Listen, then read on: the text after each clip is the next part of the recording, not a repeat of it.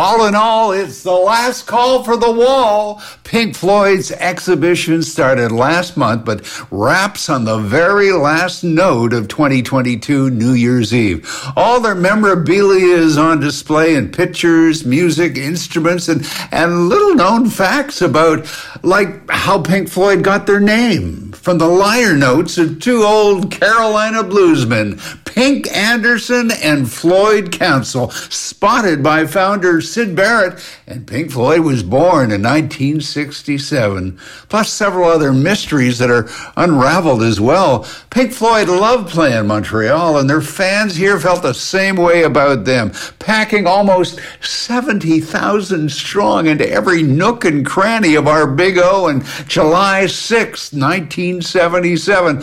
Actually, I just arrived in Montreal, and that was my first concert experience. Crazy night with Pink Floyd stopping the show, disgusted with unruly members of the audience. Plus, there were so many fans and so few toilet facilities.